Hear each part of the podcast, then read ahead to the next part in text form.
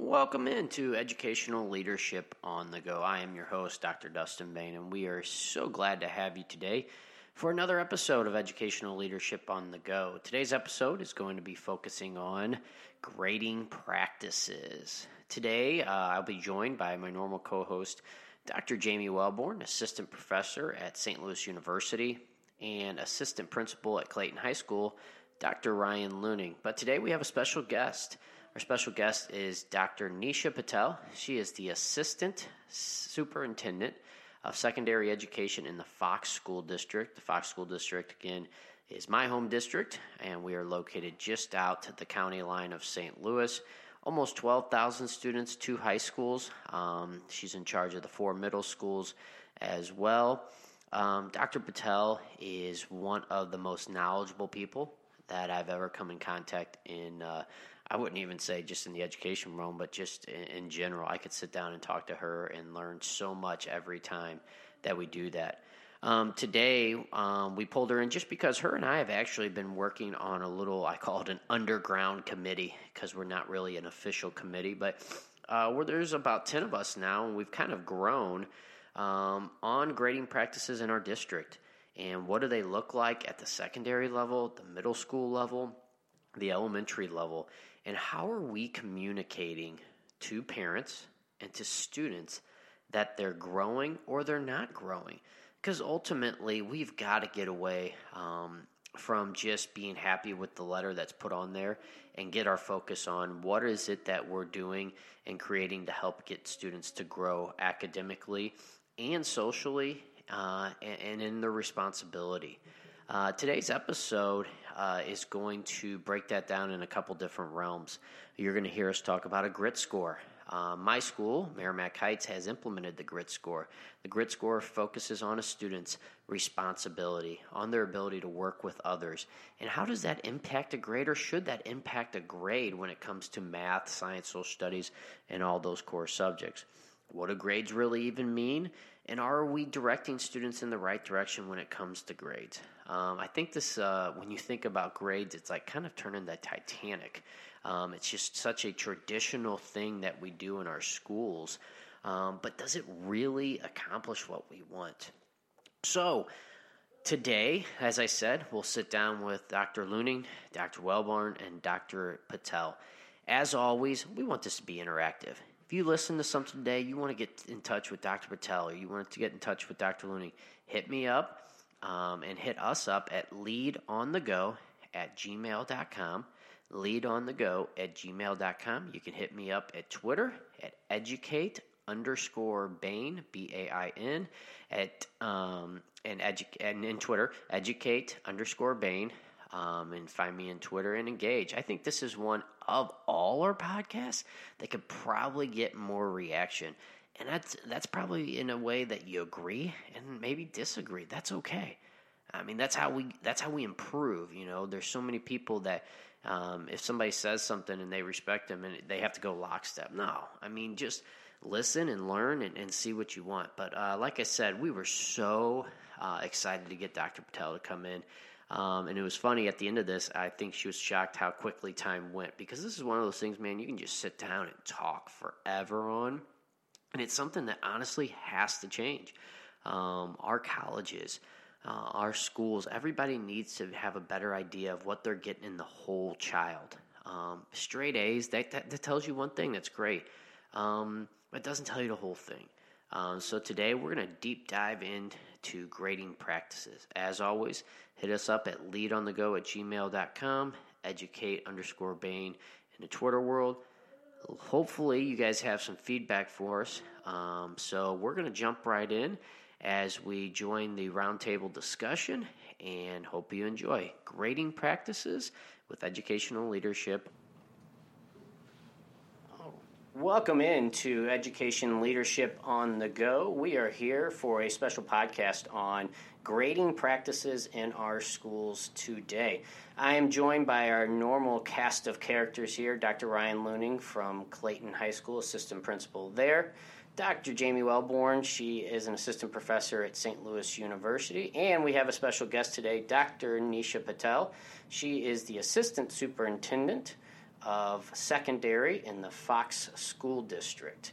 Um, I have invited Dr. Patel in today because herself and myself and some others have done some work around grading in our district. Um, it's something I know she's passionate about, among other things, but I thought that this is a great uh, subject, not only for Dr. Wellborn, Dr. Looning, and I to discuss, but a great opportunity to bring somebody in that's doing uh, current work in our schools with that. So, welcome in, Dr. Patel. Thank you for joining us today. Well, thank you guys for inviting me. I think this is going to be a great conversation today, um, especially around a topic like grading practices because it's so deep and you can go in so many different directions. It's going to be exciting to have different viewpoints on this. So, a little teaser one thing that uh, Dr. Patel has done in our district has developed what we call a grit score. Um, and so that's just kind of a teaser. We'll get into that after we uh, just kind of talk in, in, generals about some grading practices. I think this can be a hot button issue um, because um, I think when you get into why it is what it is, well, that's just the way it's always been, right? Um, how many times do we hear that in education, right? It's all it's just it's just been that way. Um, so I think it's something that uh, some people want to change tomorrow. Some people are in between, and some are just stuck in the old ways. Um, so just throwing it out there, um, we have a great representation as I was looking at this elementary, myself, secondary, and then post secondary. Um, at the elementary level, there's different things I see. There's so many schools that have already gone standards based. Um, but there are still, like in my school, in my district, K through 2 is standards based, 3 through 5 is really A through F. Um, so we're even inconsistent there. And then I, I, would believe the vast majority of secondary schools are going to be in the A through F. So when I talk about grading practices, what are some things that you guys see that uh, come to mind, and some other things that uh, that you think about, Dr. Looney? Yeah, um, you know, at our school, and and for those of you who aren't in the St. Louis area, Clayton is very high affluent and very interested in um, the top colleges and universities across the United States. So um, there is a lot of grade grubbing, is what we like to call it, and, and point grubbing from teachers. And uh, you know, the A through F scale, it, it, there is a lot of you know uh, work that goes involved into making sure that uh, each student earns every point. Um, we don't do a valedictorian valedictorian system, so that I think helps with the maybe lessen some of the competition, but is absolutely a competition for our kids to get into the best schools. And uh, so when I hear standards based grading, and I've been to a few conferences, um, it really intrigues me on what it can be, but I still think at the high school level, at least, especially at the school I'm at, we're still a ways from ways away from uh, developing a system that would fit into um, getting our kids and parents to understand uh, that that the grade isn't the end all be all. It should be the learning. And, uh, you know, so I'm very interested to talk to Dr. Patel about some of her um, um, experiences, especially at the secondary level. And I would echo that too, because I think grading is such a deep rooted issue in terms of even just philosophically right where do we what do we believe grades are for what's the purpose of grades is it really a focus on student learning or is it a focus on student teaching because a lot of times, if you look at the purpose of a grade, it's to communicate where the kid is in the learning. And I think that's where we lose a lot of, I don't want to say momentum, but a lot of like the reason why we're giving the grade, whether it's A through F or standards based, whatever we want to call it. And then it gets messy. And then we talk a lot about it at, at Clayton is, you know, our, our, job as teachers is to give students feedback, and grades aren't feedback, and it's just an indicator. And to make parents to understand that, to help teachers even understand that is a is a major mind shift, and it's going to take some time, I think, to kind of uh, turn the, the, the, that momentum to some sort of standards base. But uh, I think that grit score that uh, Dustin shared, and I'll, you know, I know we'll get to it, but uh, I'm looking forward to hear more about that and, and how that can impact how um, students are are assessed in, in, with their grades or their standards based grading. Right, because one of the things you also hear a lot is, well, are we really preparing them for the next level? And we've got to teach them responsibility. We've got to teach them a good work ethic. And at the university level, well, their system doesn't match. It has to match ours because we've got to prepare them to be accepted into the university. And we can talk a l- little bit about it um, later on. But even universities, I, I feel, are starting to like dig into more than just a letter grade, you know, so. Yeah, and I, I think that's crucial. Of course, you're going to have the transcript where you're working on earning credits so that you can get your degree Right. when we're talking uh, post secondary. Um, but I think that feedback piece is, is crucial, and especially in my program. Um, the participants I have in the program do not receive degrees at the end of it, and so that feedback, when you talk about adult learning or preparing, uh, you know, uh, older children to go into the workforce, I think that feedback is crucial. So um, I can see where, where both of those are, are valuable. So I, I'm excited to hear about this today, the grit the grit score and, and how that would apply maybe to, to us in our program, especially in post secondary. Absolutely, and we hear a lot. You know, when whenever you try to challenge teacher's um, grading practices, which they've been doing for years, and we went through the same type of grading practices, right? We got the A through F. That's how we taught. That's how we assessed students, and that's how we were assessed. So one of the things you hear often from teachers is, well, we've got to teach them the responsibility, the soft skills. And so, one of the ways that we felt as a district here was to be able to support our teachers in making sure that they're separating the academic portion of what a kid knows and is able to do from the soft skills that we want to make sure our kids learn. And especially um, in this day and age, when you hear employers saying, when you look at, I think it was St. Louis Community College every year, they come out with some sort of a survey to employers, and I think they survey over a thousand employers, and they say, what are the skills that you're looking for the most from graduates, and what are skills that are lacking? The top three, the one, the top number one was work ethic. Number two is collaboration, getting along with team members. Do they get along? You know, if you put them in a group setting, and then um, communication. So we looked at that information. Then we look at what do our teachers feel that they need to make sure their kids are learning, and then we develop these categories and we put that into a grit score. And basically, the four categories were student engagement, responsibility, collaboration, and independent work. And so, as a teacher, you now have a way to assess those important skills onto the grit score. So, we gave them a tool to separate the grade from the behaviors that actually do help the grade. So, we're interested to see how this goes. I know um, one of our middle schools is going to pilot it entirely, and then I believe Meramec Elementary is as well. Yeah, at uh, Meramec Heights, where I'm currently at, uh, our fifth grade did it last year, and I was sharing with you guys on the way in.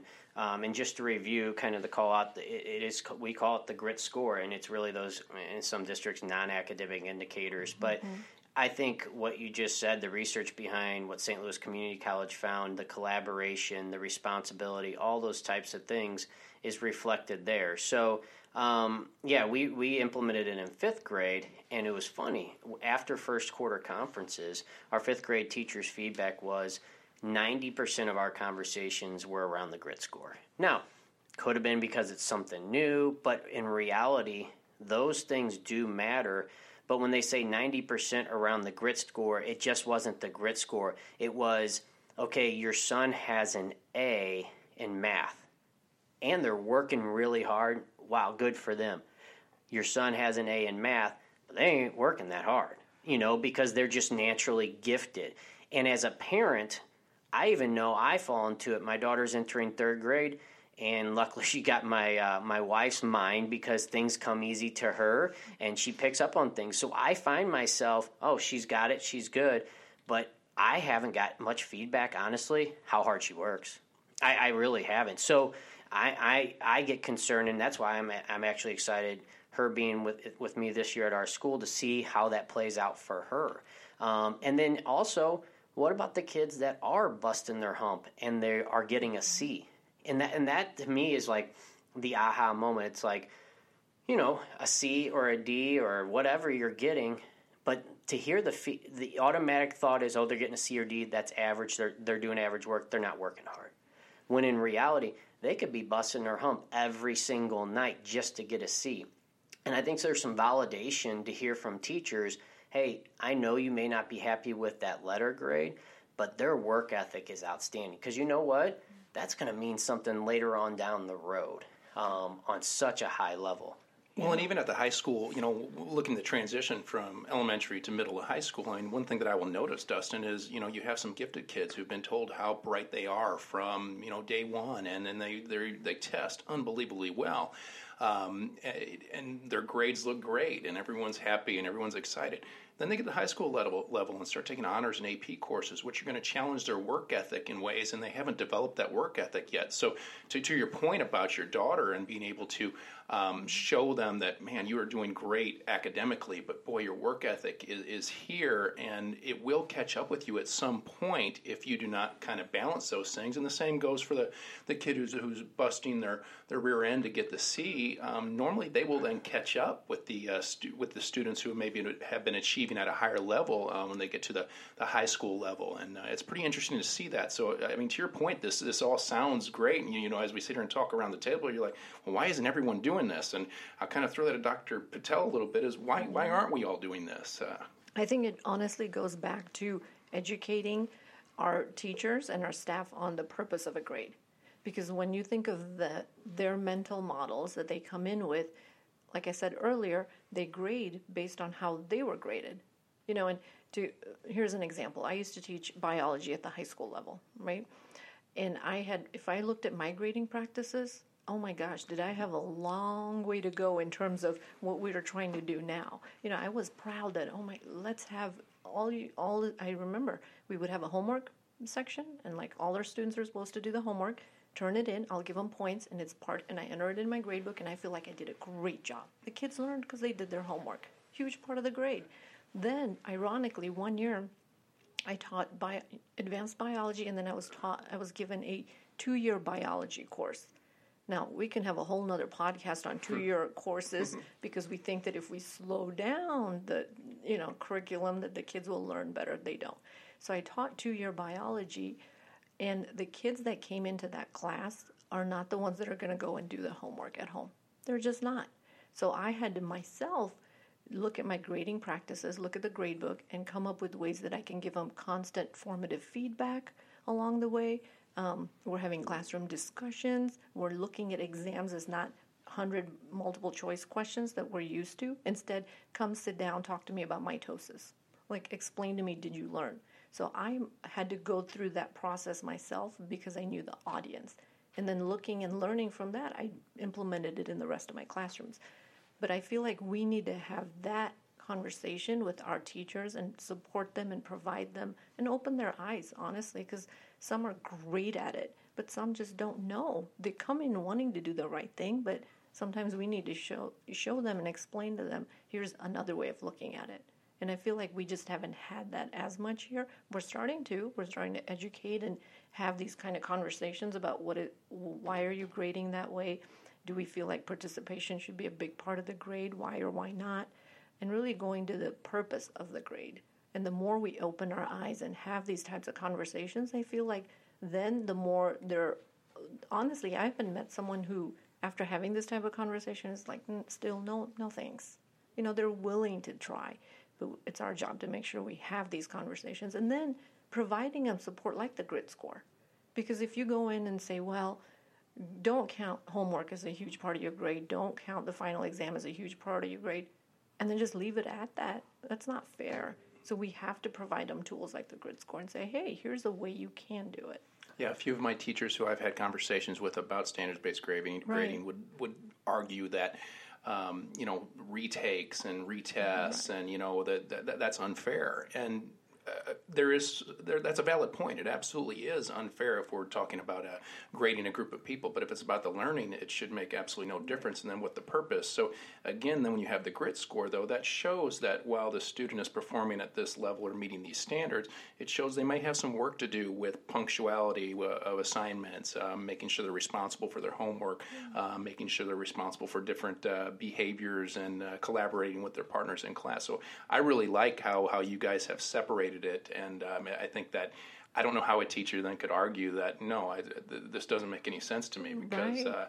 uh, um, it really does clean it up and make it a little more make it easier to figure out what a student is truly learning, which is what the right. goal of, for all of us should be. And absolutely, is it important the academic, the letter grades for communicating to a higher education a- absolutely it's important. The academic piece is, but so are these skills that we're trying to instill in our kids, like grit, you know, and just getting along with one another. That's huge. No parent at the birth of their child says, "Well, I, when you grow up, I hope you get a 32 on the ACT." Now, we have a few parents that do that. Mine included. So.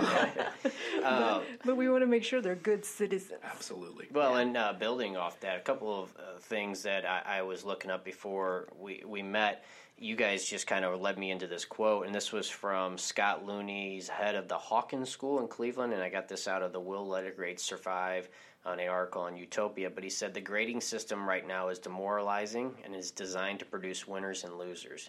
Um, the purpose of education is not to sort kids, it is to grow kids. Teachers need to coach and mentor, but with grades, teachers turn into judges. I think we can show the unique abilities of kids without um, stratifying them.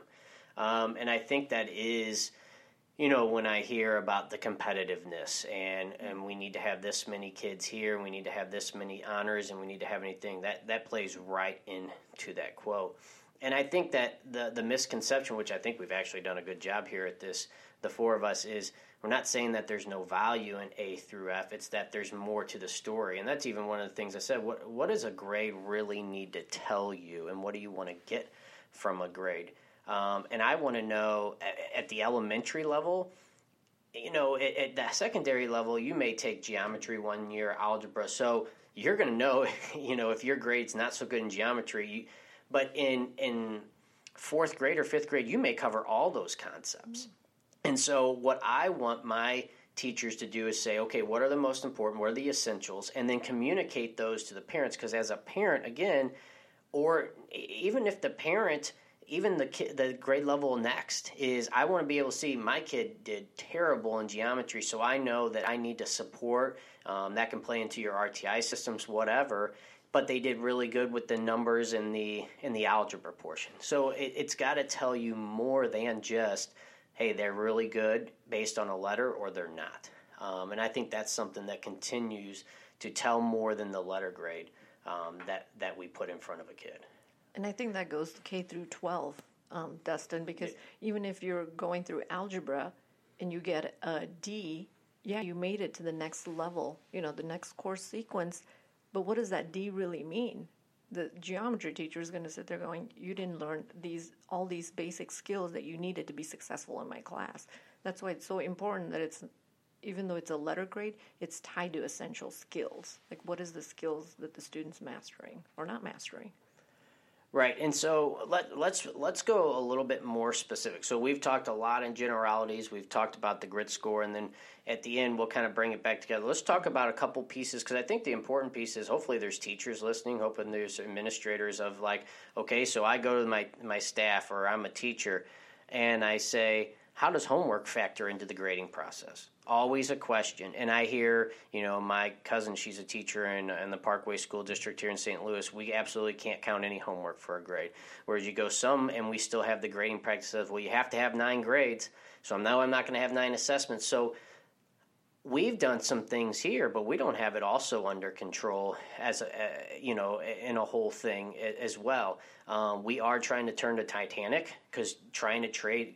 Uh, change grading practices that have been going on for years mm-hmm. and years and decades and whatever, that's going to be tough. Um, but for example, in our fifth grade, uh, our fifth grade teacher, uh, Mrs. Race, who gives a an assessment every Thursday, and that is over what they've covered for that week and the essential skills for that week. They do homework every night, but that homework they do not get a grade on. They understand, and I think this is the important part that the kids must understand that homework and the parents understand that homework is preparing you for the assessment so that we get the independent ability of the kids. And I'll tell you a quick story. Right after we started implementing the grit score, and last year she really focused on her assessment practices and taking homework out of the equation, she got an email from a parent. And the parent said that, you know, you know, all the way up into fifth grade, my, my daughter's been a high B, A student. Um, and we do our homework every single night. I'm just not sure why. And what it came down to is we all know she was supported by a great parent, helping her do her homework every night, getting 100% on the homework every night. But when the student was left to do it on her independent self, it, it wasn't 100% and that's and that's a harsh reality and what i think is on a on a on a like a reflective level oh my gosh we've lied to this parent for four or five years you know that they're really not an a student on their own um, but that was a huge like you get a negative email from a parent which is always not always the greatest thing but it's such a learning moment and it it it, uh, it really supported what we were what we were doing um, and so I think when you think about homework, Mrs. Reyes used homework to prepare them for the assessment. Um, and I think that opened my eyes when I went to a school where maybe there's not as much parent support for kiddos at home. Um, and is it fair to those kids that they go home and get no help and don't get 100% where somebody else does, but maybe they have a better independent ability? What's your guys' thoughts on homework and, and what maybe some of the things your teachers do or what you've seen? So I want to jump into this because you, you touched on those kids who go home and there there may not be support at home. The resources might be there. Uh, when you start talking about culturally proficient practices, this is where you get into these babies come to us already uh, with deficits, with great challenges, and the the last thing we want to do is put homework back on them at night in hopes of helping them to achieve on that assessment that's coming up every week. Um, they're, they're, going to have to have more support than just that because that'll just cause them to fall, you know, to, to fall behind. So it's good that we're thinking about that whole homework aspect. Um, because one, they wouldn't get the they wouldn't get the points they need for the grades if if they were uh, looking at that homework. But but in addition, we have to look at how are we assessing them while they're here, and not just that paper paper and pencil test, but uh, you know other forms of assessment that leads to that grade, and then being able to provide that feedback in terms of. Um, you know how how we can support them as a school community but but also you know you have to keep in contact with the parents not knowing if there's going to be follow through or not but at least keeping those lines of communication open um, so that the parents are aware at least of um, the grit that they're showing here at school um, and in hopes that that will reflect at home too. Mm-hmm. So I, I, have a quick story to share. Um, my niece, I used to be an associate principal at a school, and my niece went to the same school. So we w- we had a rule about we we're not going to talk about school when we get home. So she was talking to me, and she's like, "Man, I wish I had teacher X instead of the one I have right now." And I'm like, well, why? She's like, well, I could definitely be making an A in there. And I'm like, well, what, what do you mean? She's like, well, teacher X counts homework for 40% of the grade, and mine counts it for zero. So to me, I mean, that's in high school. So your her GPA is impacted. There's so many things that go into it. And to me, it starts with consistency. Like both teachers should be having the same grading scales, same values to homework if that's what they decide. If it's 40%, then make sure every teacher in that professional learning community is doing it 40%. Then we can tackle is the 40% an accurate percentage to have in the overall grade. Um, to me, it goes down to what is what are you doing with the homework, and what is the value, and what does it right. bring to the table. Mm-hmm. Um, exactly. And and when it comes to the grit score, just to give uh, the listeners an idea, ours is pretty simple. It's just under responsibility, and it says I complete and submit classwork, homework, and assignments according to timelines. And then what's nice is well, that's very broad. And then we have, you know, four, three, two, one. But then it's up to our PLCs, and they sit down and they go, okay, this is how many for a four, a three, a two, and a one. So then that's the second piece, kind of building off what you said. Like, we know outside of this conversation, everything has to come back to the PLC because then you get yourself in trouble here where, well, a four to me is you didn't miss an assignment. Whereas a four to this person is, well, they missed one or two. You know, so even that that kind of that's like a shameless plug for continuous to PLC, PLC, PLC, so that we're all on the same page. Um, and then you know, building off yours, yeah, we can't have somebody counting it for this much homework and that for not. What do you see at Clayton and, and at that level when it comes to homework? Well, and it's it's changed a lot in 12 years and you mentioned you know trying to turn the titanic and we are but it's it's taken a lot of time this will be my 13th year there uh, seventh as an assistant principal and what I've seen when I started there was just as probably uh, Nisha was talking about at uh, her niece's school is very much a autonomous teacher driven teacher led grading scale in their class. And it didn't matter if uh, I was teaching biology and Nisha and Dustin were also teaching biology we all had different grading scales. We've gotten to the point now where all our like classes are uh, graded the same Um, our math department has taken some big steps, um, which I think are important when we talk about homework, where um, no homework is assigned. Homework assignments are only worth four points. Um, so what they talk about is it's you know and they're mathematicians they talk about this really can't help a student it really can't hurt a student either you know? Um, it's more the practice as you talked about is, is going home and helping them for the assessment and as we do know we do know as more people practice they they should do better as a as a result of that practice.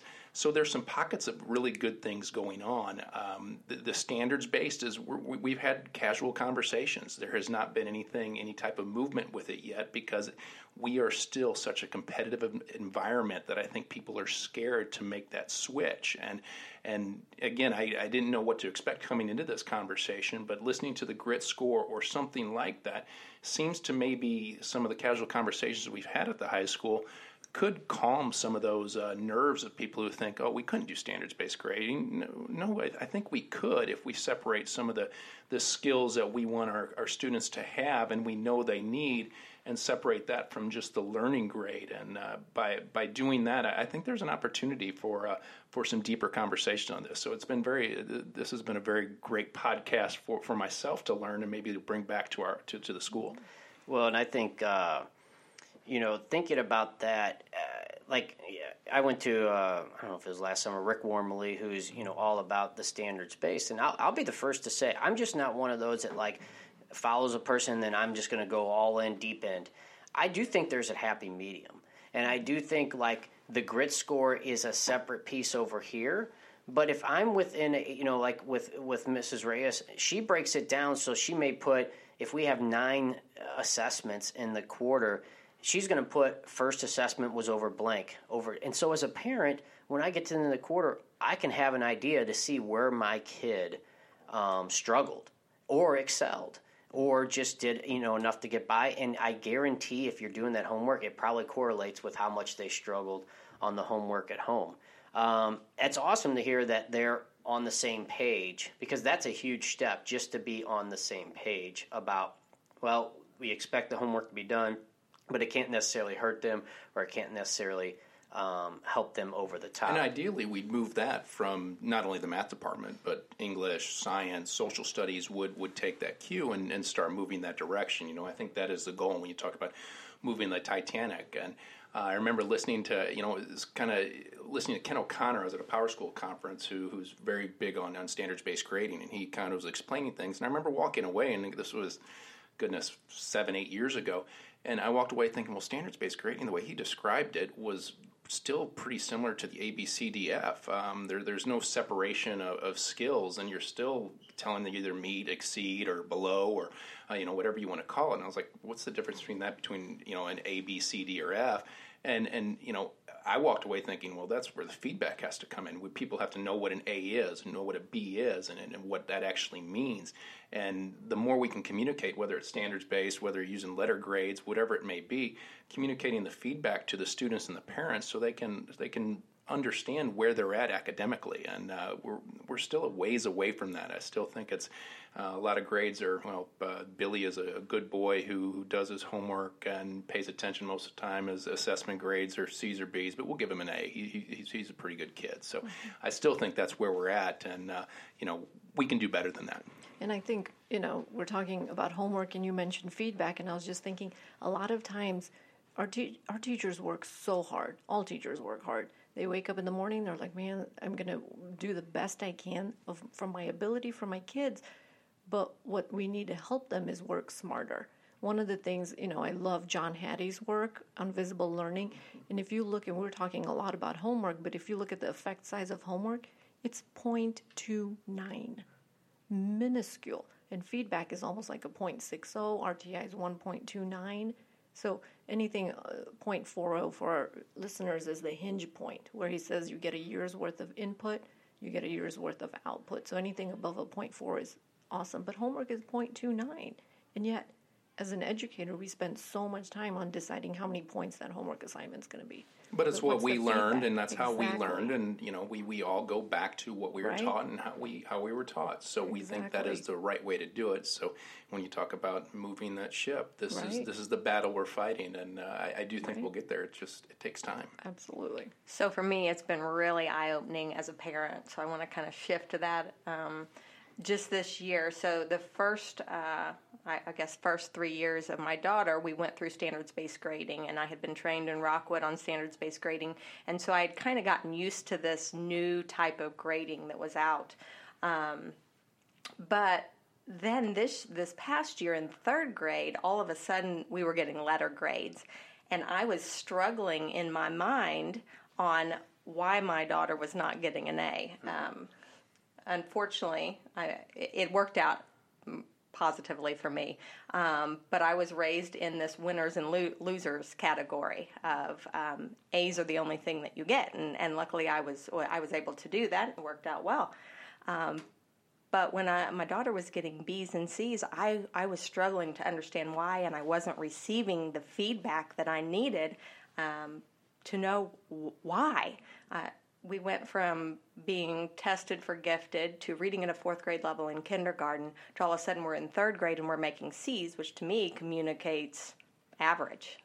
Um, and so for me, I had lots of questions for, for the teacher, for the school district on so what does this mean in this particular school district? So you're one of those parents, Jamie. I, I, I sure am, but but I have learned so much, and I can tell you, grades do not mean as much to me as as they once did. Are they important? Are they going to be a part of my daughter's life? Go, you know, she'll probably go all the way through high school, receiving these percentages and letter grades, and and it does indicate something. Um, but as a parent. I want to know exactly what it means. And, and in fact, I, I was able to, to get the test to see what produced this C average. You know, and it came down to she missed every single question that related to context clues. Well, if I'm a parent and I'm not an educator and I don't even know what a context clue is myself, how can I support my child? And if she doesn't get the help she needs because she she operates like an A student. She she has that grit, you know, so mm-hmm. she's going to fly under that radar. So if if I'm not there to support her and she's never taught what a context clue is or how to answer that single question on the test every week, you continue to see that. But does that actually show the picture of the whole child? Um, and what she knows and understands is able to do or will be able to do. So, you know, I, I really like this grit score. Like, I'm excited to share it um, with the district that my kids attend and also look at it at the university. I, I think it's very valuable. And I also like, sorry to keep going, but Fine. Um, I like that it puts it. The descriptions are written for the students. I think that that self evaluation, self reflection, even at the kindergarten level, you know, all the way up, is is an important skill to learn on how to reflect on your progress and how you're doing. So I really like that that's included in this this Well, grid as well. And Hattie's, I mean, self reflection is huge Yes. on Hattie's work, and we've talked a lot about that. While you're sharing, I, the the exact same thing happened with my daughter, who's going to be in third grade, second grade math. She gets it. She knows how to do it, but they're kind of still in the. They were still in the old adage at her previous school of giving like 25, 30 problems. Well, she knows how to do it, so of course she's going to go fast, right? Well, 25, 30 problems is a lot, but if you miss three or four because of silly mistakes, now all of a sudden, and so I think it was the third quarter, she got a B. And so she, I don't know if this is a good thing or bad thing, but she doesn't care. You know, she's just like, she's like that in sports. She's like that in school. She she has grit. She wants to do her best, but she can drop things as soon as they're over. Um, and so that's a good and a bad thing. But I don't think one she understood what a B was. Like we just assigned it to her, and she didn't understand. I mean, she knows she wants to get an A, but she got a B because of her homework grade. Um, and it was so funny because we didn't even call the teacher, but the teacher called us because she knew, and in the and it was the classic answer of Skylar should be getting an A, and that and like my thought process, then why isn't she? You know, and so it's like. Um, in a grit score, you can put rush is too much, yada yada yada. But if the student is an A student and can do the assessment and just you know make simple mistakes, I think we have to be able to decipher that. Um, now, there you can't do that for five or six years. At some point, the rubber meets the road, and she has to learn. You got to slow down. But are we going to put things on report cards that don't really? And that's what I ultimately ask our teachers: is if you can sit across from parents at conferences, and if the words come out of your mouth that that doesn't represent, or she's a better student than that, then why does the grade show that? Like that that you can't if you say that then you got to be able to kind of own that. Mm-hmm. so i think that's a big piece of puzzle. So i'm glad you shared that jamie because i had the exact same experience. And i think we all probably have.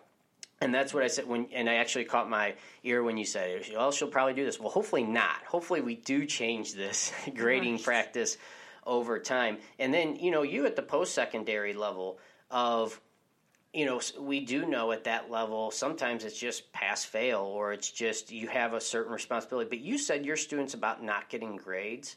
Um, talk about that for a second because there's kind of a quote here that would go with that. So, how do you think, or how are your kids evaluated at that level? Yeah, so uh, my students, kids, whatever you want to call them, they're they're actually participants. They are veteran teachers, actually from Saudi Arabia, that are in a professional development program. So it's important to know that when I'm talking from SLU, I'm not talking about students who are there to get, you know, they're not undergraduate, graduate students that are there to get degrees.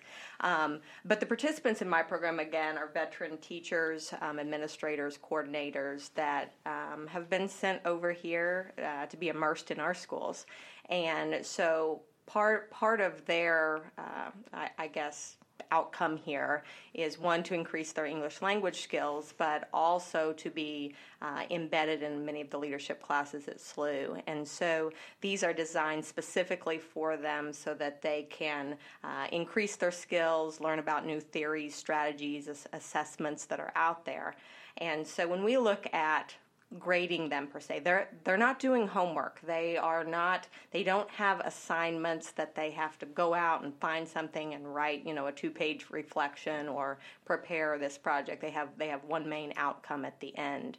Um, and so really it, it's just small formative assessments you know as as we go along the big summative comes at the end um, where they are they they're charged with presenting about an initiative they plan to bring back to Saudi Arabia, and so we we look at their progression over the course of the year, um, providing feedback to them in terms of their English language development, as well as um, just the the use of of the theories, the strategies, uh, the assessment, everything that that we are teaching them along the way or helping to facilitate that learning. So again, just that, that written feedback is, is really what you're going to get. You're not going to get a score. Um, this grit, this grit grid, um, represents one of the grids that we use with them. The above expectations has achieved expectations, so it allows for them to see, you know, on a progression scale, um, how we think that they are um, accessing the program outcomes or working towards achieving those.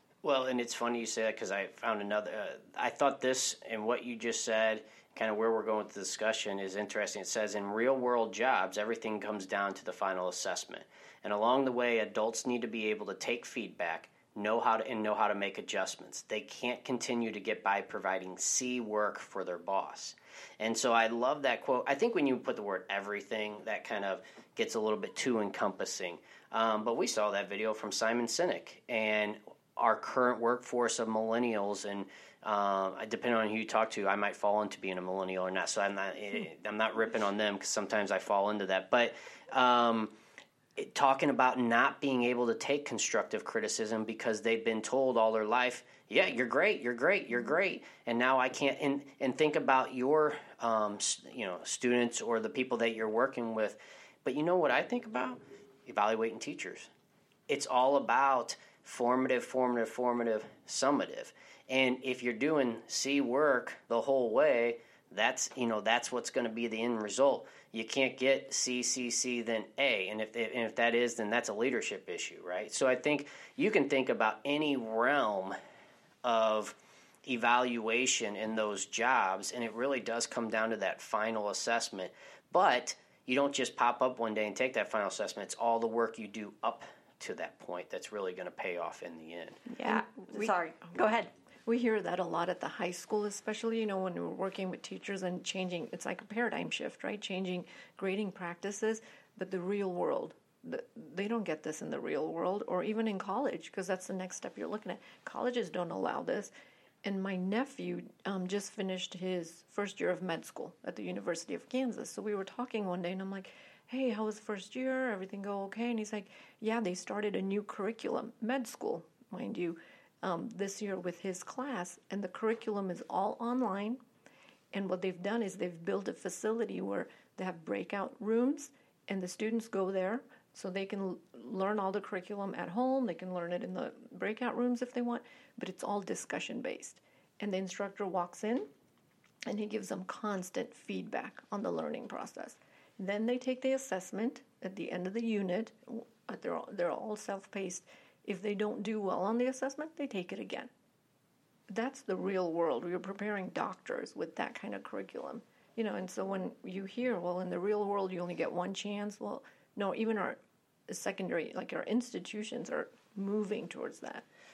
and and you can hit your point, but I'm actually going to pick on you for a second, uh, Jamie, because when we did the podcast about yours, you were 90 pages into your dissertation, and your advisor was like, "This isn't going to fly," you know. So it wasn't like they ma- they kicked you out of the program at that point. All four of us are have a doctorate, and we've all done a dissertation where we've gotten feedback. I don't know about you guys, but I know my first submission at every chapter was not good enough.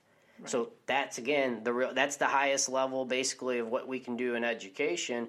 I mean, all those were all constant feedback, constant feedback, constant mm-hmm. feedback. Um, so I don't know if you want to get your point in now, or if I cut you off there, but No, that's okay. So I think one of the most important soft skills is being that intrinsic evaluation. I, I've talked about this on a previous podcast, but uh, every time that I it, I was up for an evaluation uh, as an assistant principal, I would write my own evaluation before the principal had time to, um, and it would be so much more cutting than than they could probably ever be to me. Like I was pinpointing the things that I knew that I needed to work on um, with with examples of why I knew it was subpar per se, and what I would do in the next year to help. Um, achieve the goal or, or improve. So I, I think that's an important thing that we have to teach our kids early on is how to how do you self evaluate and these descriptions here do this in the, the grit grid um, at, at the university we do that with with our education professionals uh, making sure that they are aware of the things because if you're if you're not i guess um, motivated or if you don't have a connection to the things that you know you need to work on you're not you're not going to work on them you're not you're not going to do it. If someone's telling you um, i mean i guess you could lose your job um, or not get hired but that's where the real grit comes in is when you know it and you can work on it yourself i think you see see lots of progress so it's important that the person being evaluated also has a role in that Absolutely. So let's kind of, uh, I'm going to kind of bring it back to the end here because we've hit a lot of different uh, pieces here uh, as we've gone through, and it's all great stuff. So ultimately, I've learned a lot from just sitting here, and I think that that's the whole point of doing this podcast. And we've talked about that, that we're not experts in everything. Um, Jamie and I sat down and we did one on cultural proficiency, and I'm like a different person now, you know. And so it's like we're learning, learning, learning.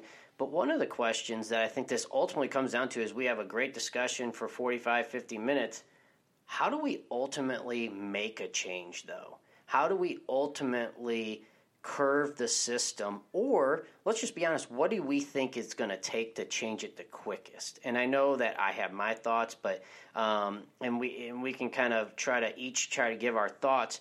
Uh, I know Dr. Patel talked about educating the ed, you know the educators first, but as a whole, how is this going to? How are we going to get a whole education system to look at grading with a different lens? What are some thoughts that come to mind when I, I kind of throw that out there? And I'm interested to listen to Dr. Patel a little bit before that because one of the things that was going through my mind was as a assistant soup and you working with teachers and trying to um, you know implement these type of systems what has their reactions been? How has that gone with with individual teachers? Because again we've had some casual conversations but really not really trying to implement change yet. And so i'm kind of really interested in kind of maybe your experiences around that. I think it, it's it varies. It varies teacher to teacher. It varies varies PLC to PLC, department to department, building to building, um, and that's what you know a systematic change change requires. Right, moving everybody in the same direction. It takes a lot of time. It is like steering the Titanic, but to me, I think ultimately it's about setting a culture, and I always try to make this point across that culture and climate two completely different things. It's a culture of expectations that we want to set. What do we expect our teachers to do, and what do we expect from our students and our parents? And culture takes time. You guys know that. It takes time to change, it takes time to build. But along the way, climate may go up and down. We may have educators that are upset. We may have educators that are like, let's do this. This is the best thing that we could do. And we have to like go through that whole process. So even when it comes to something like grading practices, we can bring out the grit score and say, hey, this is the best thing since sliced bread. Let's try it. Some teachers will absolutely take it and run with it.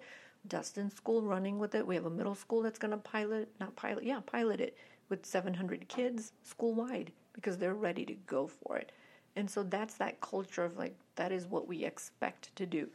Are, they, are we going to hit road bumps? Absolutely, we are. That's the climate, you know, and we and it's okay. We go through that, but ultimately it's what we want our kids to be exposed to. and then I to. think you have to see the success. Right. I, I, mean, for people to change, they, they have right. to see the success. And I think about our school and Dustin, bringing it back to kind of your big overall question: How do we how do we make the change? Well, whether it's Clayton, whether it's Fox, whether it's St. Louis University, or, or wherever it is, um, we have to see people having great success with this and really getting people to buy in because when the rubber meets the road, I'm not going to change until I see it, it, right. it, happening and it working. So, starting with pockets of teachers, and I kind of have a vision right now. Of, I've got two teachers in my mind who, let's give this a shot this year. I'm going to talk to them next week and see if uh, they'd be interested in trying something like this. And maybe if they have some su- success with it, their students have some success and uh, they feel more motivated at school and, and have more not only you know intrinsic motivation because I hear that word and I think you know all grades are is external motivation is all it is especially at my place where kids are trying to get into school. So if we can find ways for them to be more reflective and um, really look at the intrinsic motivation I really think that then can start that change and, and one small pocket then can move from two teachers next year to five to six a year after, and maybe you keep doubling. And next thing you know, within the next five to ten years, we're looking at a different type of system. So I have a question too for you, Nisha. Mm-hmm. Um, so my dad's one of the smartest people that I know, and I don't know that he will ever understand standards-based grading. I know when Brinley, my daughter, calls and announces that she got all threes and fours, that that means nothing to him. Um, and there's some disappointment that there's not the mention of A's and B's, and um, or should I say A's? And so, how are you as a district in terms of educating the the parents? Um, and, and, the community members about this shift. Are there any plans for that, or what avenues will you use to, um, you know, we're gonna we can help change our teachers with, within the school system here, but then there's also that change that happens perception wise from the community and the parents. Right, and that is a huge piece. And we talked about that actually when we did our um, best grading practices committee. You know, that's a whole nother layer of education that we have to do with the parents because parents grew up with the A's through F. They're not used to something like a grit score or even a teacher that's willing to do true standards based grading and the communication piece of that. So, systematically, that is a whole other layer that we still need to address. And honestly, we are not even there yet. First, what we want to do is make sure that teachers are comfortable with this new practices because guess who the parents are going to listen to more than an email or a flyer or mass communication that comes from the district, their kid's teacher. So if the teacher can sit down in front of a parent and say at parent teacher conferences, here's where your student is, or here's where your child is rather on the grade, here are the soft skills, and here's where they are and that's to me, that's homegrown grassroots efforts that's going to get that parent to talk to the other parent and say, this is what it's about, as opposed to a mass like, hey, look, this is what we're doing at Fox C6. It's the grit score. They're going to be like, what is this? But they're going to listen to their kids' teachers more. So the more we educate the teachers on it, and the more teachers that we have doing this and implementing it, talking to the parents, to me, that's the true communication. And I think uh, with and just uh, Jamie, I'll piggyback off that. When we did it in fifth grade, uh, and we have a great uh, family support here and, and great parents, and that trust. And I will say, our fifth grade teachers are very veteran teachers, very respected. So it kind of builds off what Nisha said, which is there's a lot of trust built up there right? But we sent home the grit score. I sent it home on one side, and then it was a, a, letter from myself and the teachers explaining why we're doing what we're doing. And it gave them an opportunity hey, if you have feedback, if you have anything, let us know.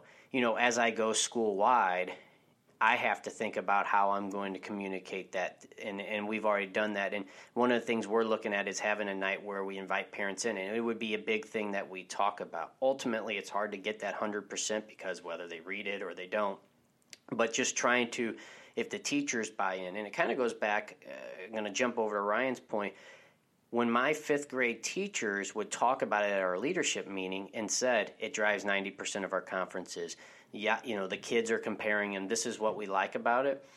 And I even told Dr. Patel, I was surprised by this. At our last, uh, it was like in April, I was sitting around the table with our leadership team, and I said, you know, next year I would like to see us implement the grit score at every grade level with every student. Okay, let's do it. It and the reason was it's not necessarily not anything I did. It was because they saw, you know, Amy Parsons come every week and talk about how much it was paying off. So then it was like, well, if they're using it and they like it, well, and it goes back to your point. I think it will spread. So kind of bringing that all back together.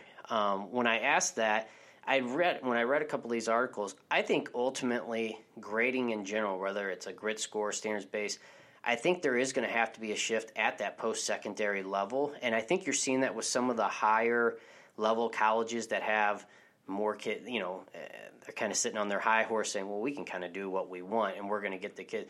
I think as they start to shift what they are seeing acceptable, because you'll see a random thing that say, oh, we're not putting as much emphasis on the standard based score anymore. This, you know, they can, you know, because they have the flexibility to do that. It's harder for the smaller schools to do that, right?